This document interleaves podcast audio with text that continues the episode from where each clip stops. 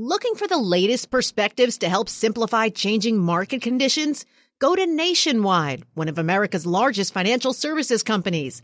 Nationwide Investment Services Corporation, FINRA member, Columbus, Ohio. To address our new climate reality, the world needs radical solutions. Collaborate for a greener future at the Bloomberg Green Festival, a groundbreaking celebration of the thinkers, doers, and innovators leading the way. From design and culture to technology, science, and entertainment, hear from inspirational speakers and immerse yourself in climate solutions, July 10th through 13th in Seattle. Title sponsor, Amazon. Get 20% off using promo code radio20 at BloombergLive.com/Green Festival.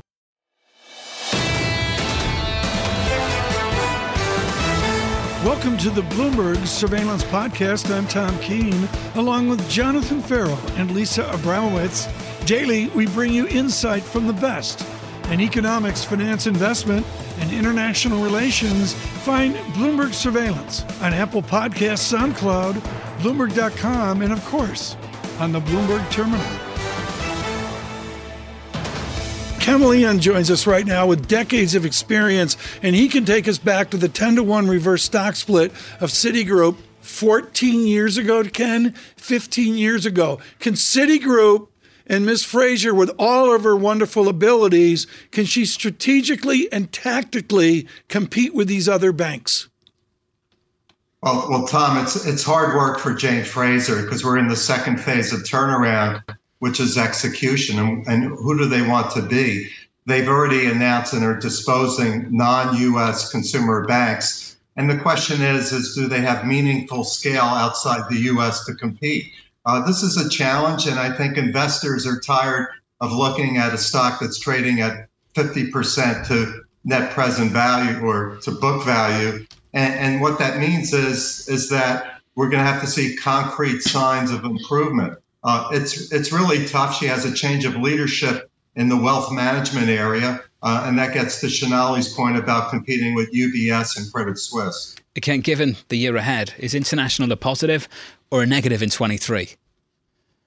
John, I think it's actually moving to a surprise of the positive. The reopening of China, potentially Europe not getting crushed from natural gas prices. All of a sudden, and for large U.S. banks, the other three large ones, it's about 15-20% of their total revenue. But for investment banking, that could be interesting as we go into 2023, a little bit further down the road for Goldman and Morgan Stanley. For Citi, though, this is the heart of their business, is really international and having this streamlined network for corporate treasuries, but it's not there yet. They have to invest in their technology platform. Stocks down this morning by 2.4%. We can go through some of the banks in the pre-market just briefly. Got Citi softer, Bank of America down by 2.5%, got Wells Fargo down by 4%, JP Morgan down by about 2.8% or so. So negative across the board here. Looking at the financials, the broader equity market down 1%. Just want to finish on this, Ken. Just on the international outlook, this from Neil Dutter of RenMac. Tom and I were discussing it just moments ago. Europe is warming up, likely avoiding a technical recession. China is reopening. The Fed is stepping down from an aggressive rate hike pace, and fiscal policy is no longer a drag. The Fed expects real GDP in 23 to slow down to 0.5%, Q4 on Q4. He says this, Ken, good luck with that one. Ken, do you agree with that? I think if you have an environment of not too hot and not too cold, it's a great environment for financial sector, particularly banks, where the expectations are not as high as perhaps other areas that have benefited with a strong bull case scenario. Banks actually are in a pretty good position for performance for 2023 as we see it. And we just want to see it one bank at a time have a more constructive view as we get through the earnings calls. Hey, Ken, thanks for being with us this morning. For the last couple of hours, we really appreciate it. Ken Leon there of CFRA. This is a really, really important conversation. We don't do this enough. This is sort of what afternoon TV and radio do. It's not the province of the morning. But we're going to do it because this weekend across this nation, a huge body of the nation is going to reallocate their retirement plan disaster. Lindsay Rosner is a student of this, a CFA, a small college in New Jersey. She darkened the door on years ago.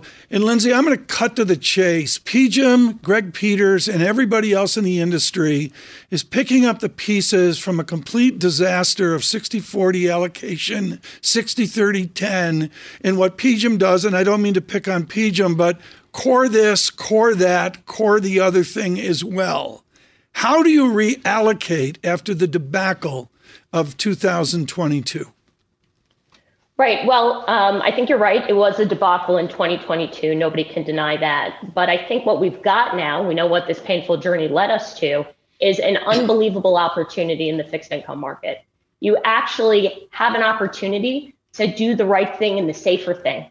We've been in a world for so long where the requirement to get any kind of return was to go out the risk spectrum. You don't actually need to do that now. You can get 6-7% yields in high quality assets. So I think the allocation, and I'm biased as a fixed income manager, is bonds. I mean, I think, Lindsay, what's so important here, and of course you on the high ground of this, let's call it CFA level 3 territory, folks, where your eyes glaze over. But the bottom line is, do our listeners and viewers want to manage more towards an index fund with an R squared of 0.9 or even higher, or do they want to get a little more supple and flexible this year? Not like something like Cathie Wood's Ark, the train wreck that is, but do you want to be a little more active this year or indexy? You want to be active. I think we say we love bonds, but we don't love all bonds, and neither should you. This is a year of security selection, especially as we face a recession. There will be winners and there will be losers, and you need an active manager to sort that out for you. Well, let's talk about that right now, Lindsay. Let's have that discussion. What are you looking for? What's on the list?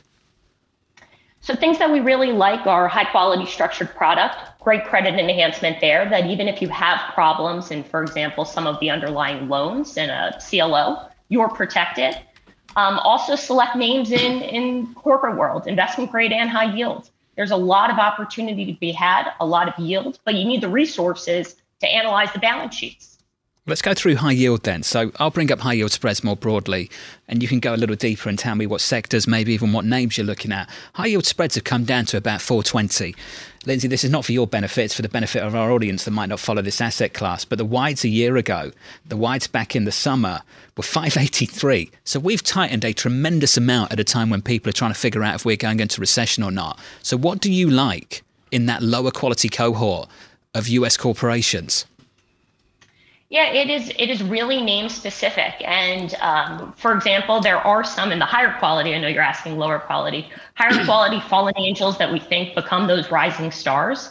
But then it is names, specific home builders we really like, which kind of sounds crazy with mortgage rates where they are, but it's about picking those out. And I think the key thing is that the default projections are extremely low. The recoveries are higher, probably going to be higher than they were historically. These are all good things for high yield writ large, but you got to get those names right. Okay. At these tight spreads, to your point. Yeah, Greg emails in from New Jersey and says, Greg wants to know, Lindsay, are we clipping coupons or are we going for total return this year? Help Greg out. I try to. That's part of my job. We can clip coupons. We've got a ton of spread if we just stay static. But you're in a case where we are a total return manager. So we're going to keep looking for opportunities. Is that helpful to Greg? Yeah, that's very good. You nailed it. Okay, let's keep this going. Well, folks, you don't see this on radio, but behind Lindsay's all of the Nassim Taleb she's read over the years. I'm sorry, the world's changed. You know that. All of a sudden, the Sharpe ratio matters as well.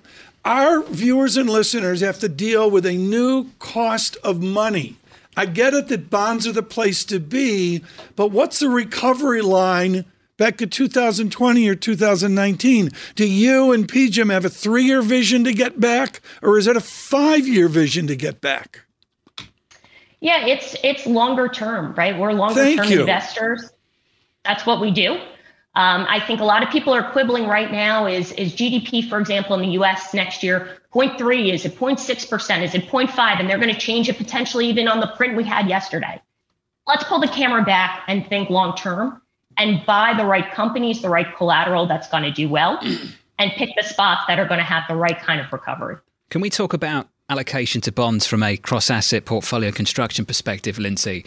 People may be looking to allocate to bonds back into that traditional 60-40 this year, and I think we're still trying to figure out what snaps that positive correlation between risk equities and between traditional fixed income, say sovereigns. Do you think that breaks this year? And Lindsay, why do you think it does break? What leads to that? Yeah, I think it goes right back to what Tom just said, which is we had two black swans. We just had COVID and we have a land war in Europe. So those are things that when you're looking at a theoretical model, black swans aren't part of it. And we had a very much black swan style year.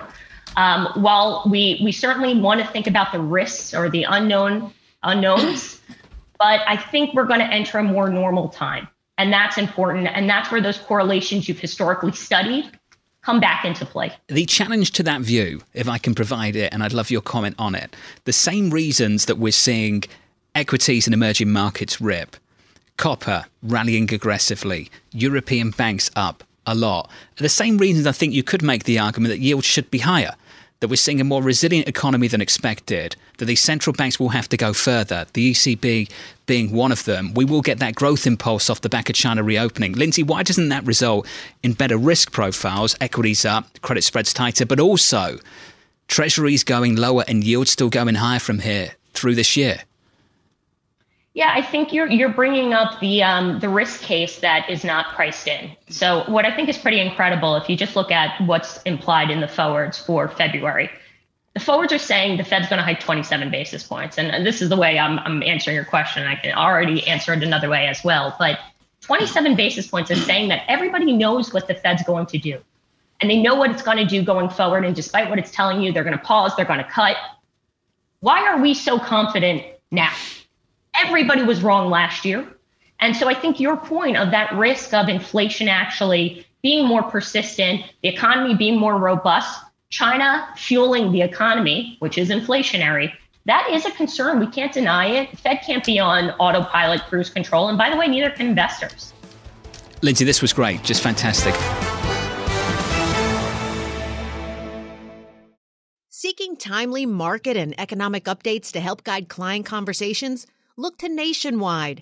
Nationwide makes simplicity a priority for financial professionals by offering easy access to timely perspectives on changing market conditions, so more time can be focused on helping clients keep their financial plans on track. Nationwide is on your side. Nationwide Investment Services Corporation, FINRA member, Columbus, Ohio. To address our new climate reality, the world needs radical solutions. Collaborate for a greener future at the Bloomberg Green Festival, a groundbreaking celebration of the thinkers, doers, and innovators leading the way. From design and culture to technology, science, and entertainment, hear from inspirational speakers and immerse yourself in climate solutions, July 10th through 13th in Seattle. Title sponsor, Amazon. Get 20% off using promo code radio20 at bloomberglive.com/greenfestival.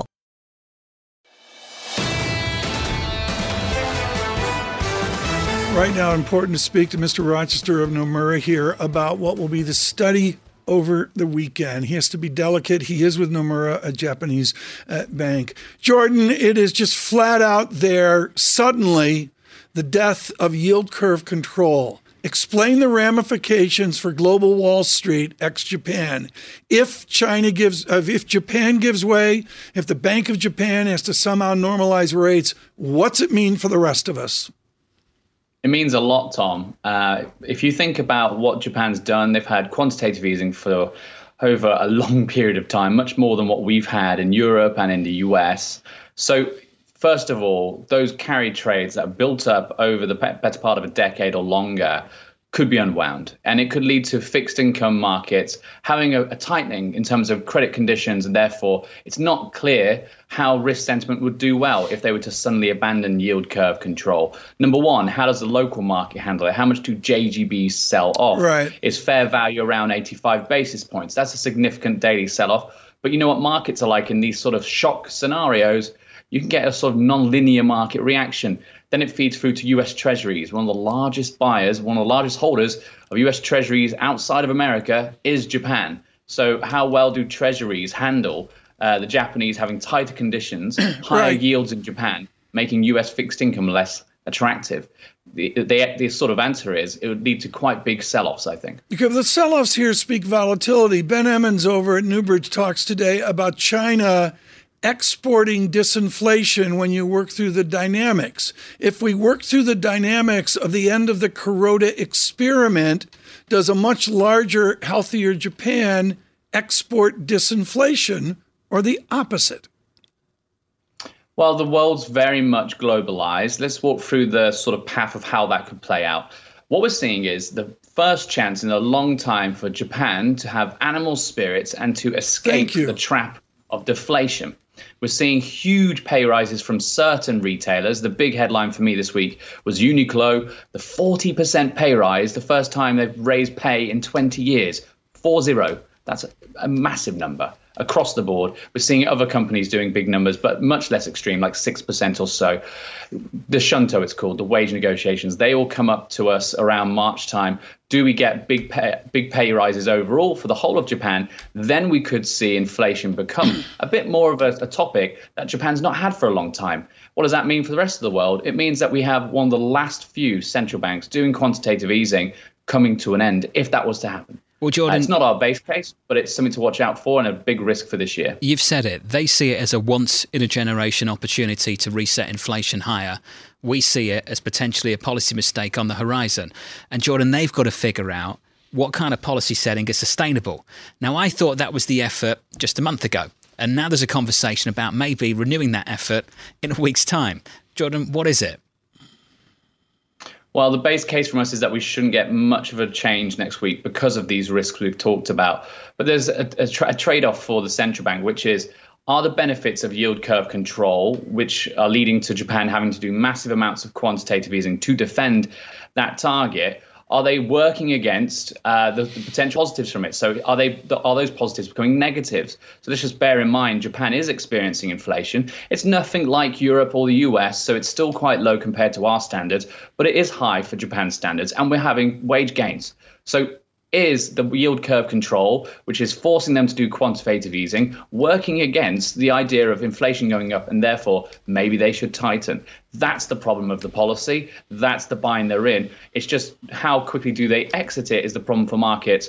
There's some speculation it could happen as early as next week. Hence, we're getting these big dollar yen moves. For us, it's a little bit too soon. We've got a new governor coming up. The new governor will start probably from April onwards. But It is though the risk for next week, another surprise from the Bank of Japan. And that's why, for us, it's just easier to have a short dollar yen trade on rather than talking anything specific about on this date this will happen. Well, it's a break of 130 right now. We've gone from 150 to a break of 130, 129, 128.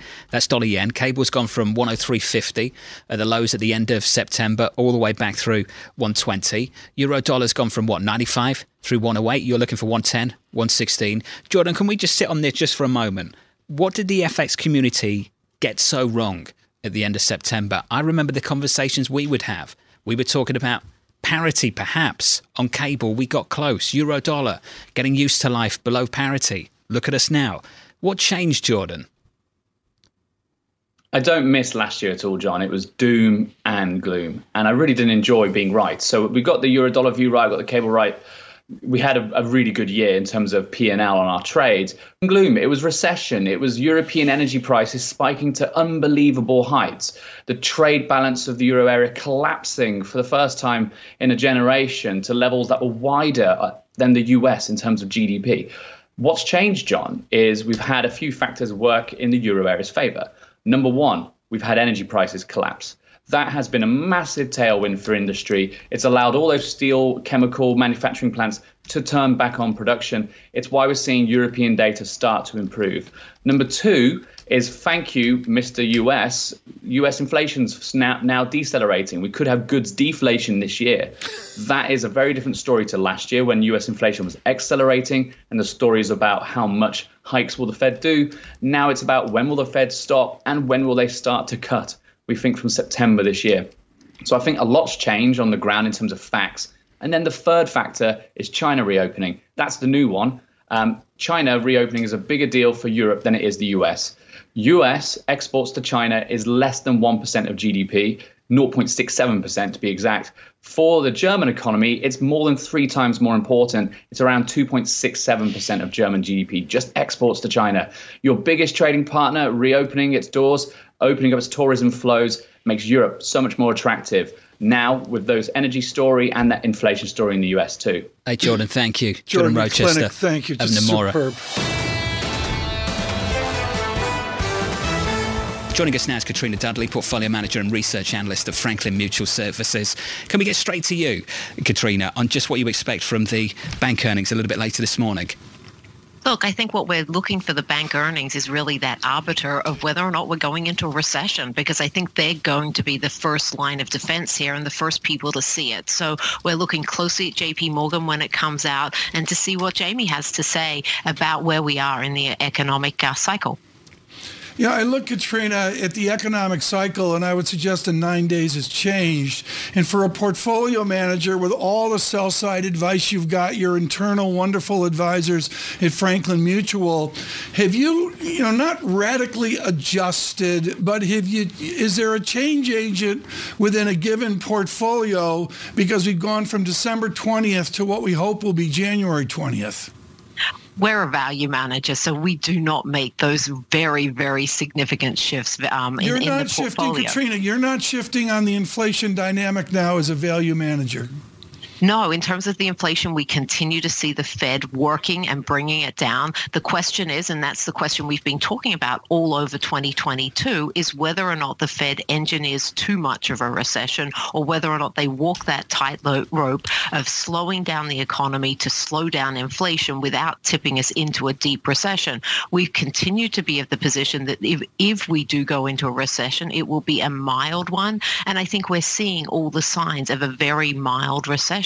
And that has very good implications for companies because it's manageable. A deep recession is really difficult to manage. As you talk about that fixed versus variable cost curve, we think a mild recession, right, companies can muddle through. So on a value basis, which sectors do you find the best dynamics to surprise into, say, June or July?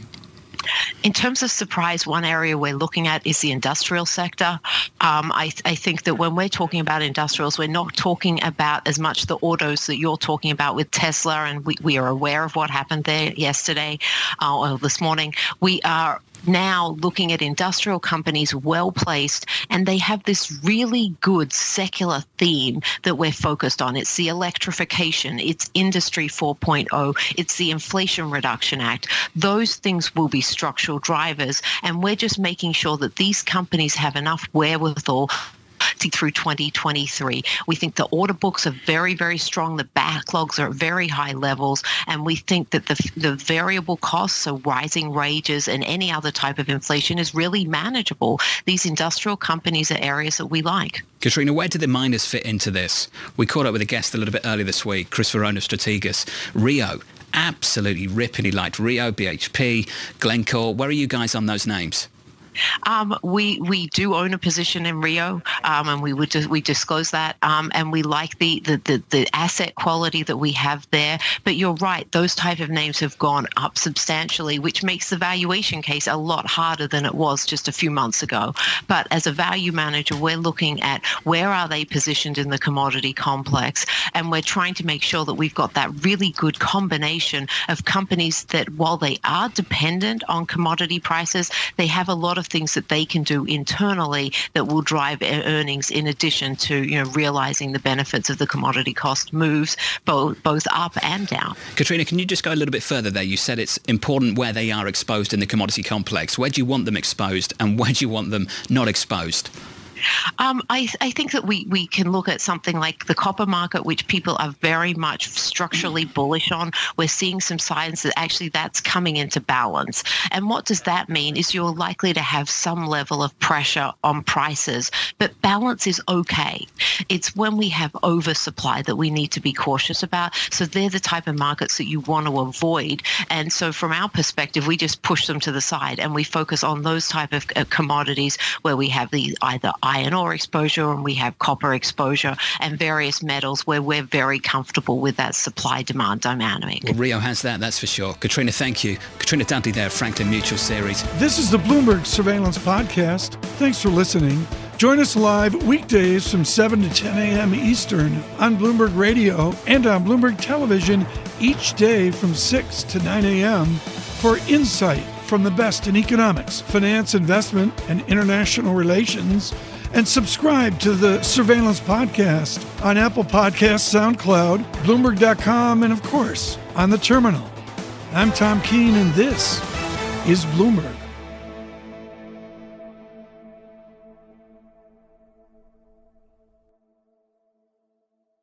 To address our new climate reality, the world needs radical solutions. Collaborate for a greener future at the Bloomberg Green Festival, a groundbreaking celebration of the thinkers, doers, and innovators leading the way.